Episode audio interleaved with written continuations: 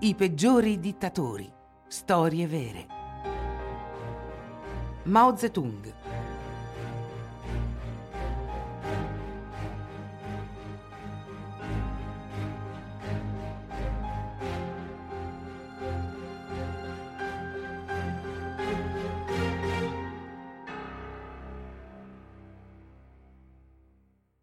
Mao Zedong è stato il principale leader della Repubblica Popolare Cinese tra il 1949 e il 1976.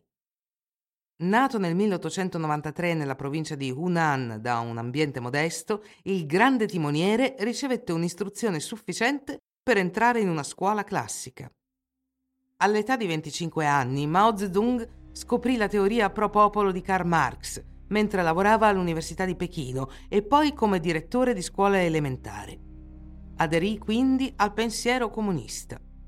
Nel 1921 partecipò alla creazione del Partito Comunista Cinese. Questo fu l'inizio della sua ascesa politica.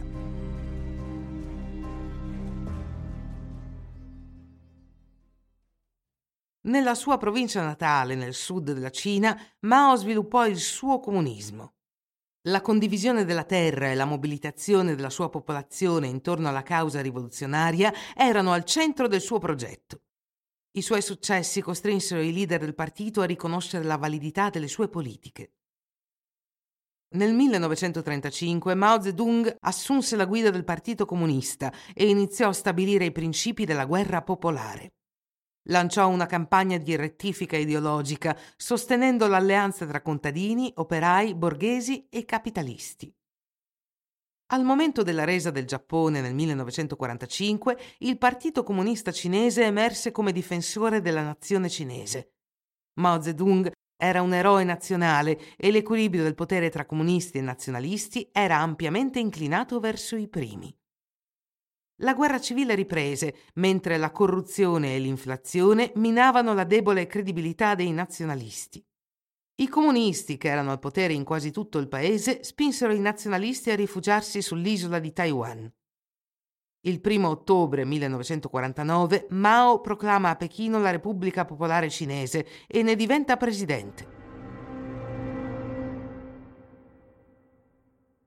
Il partito controlla tutti gli organi del paese e impone una dittatura rivoluzionaria.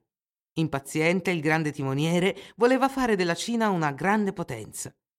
Nel 1958 attuò il grande balzo in avanti, un tentativo di sostituire lo Stato burocratico con un sistema di comuni autonomi.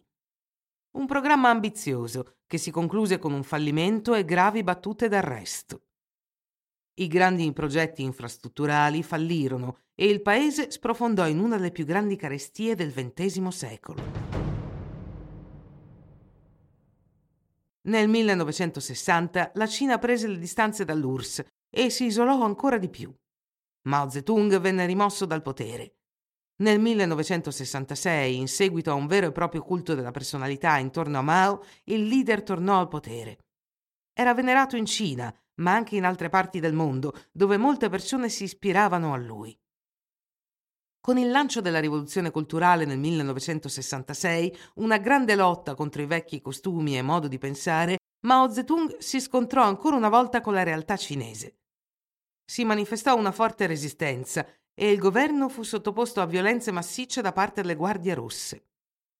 Mao Zedong fu costretto a chiamare l'esercito per ristabilire l'ordine. Colpito dal morbo di Parkinson, si ritirò dalla vita pubblica nel 1974 e morì a Pechino il 9 settembre 1976. Ancora oggi è difficile farsi un'opinione sul destino di uno statista che è diventato un mito, ma che è stato anche a capo di un regime fortemente caratterizzato dal suo autoritarismo, responsabile di milioni di morti in Cina.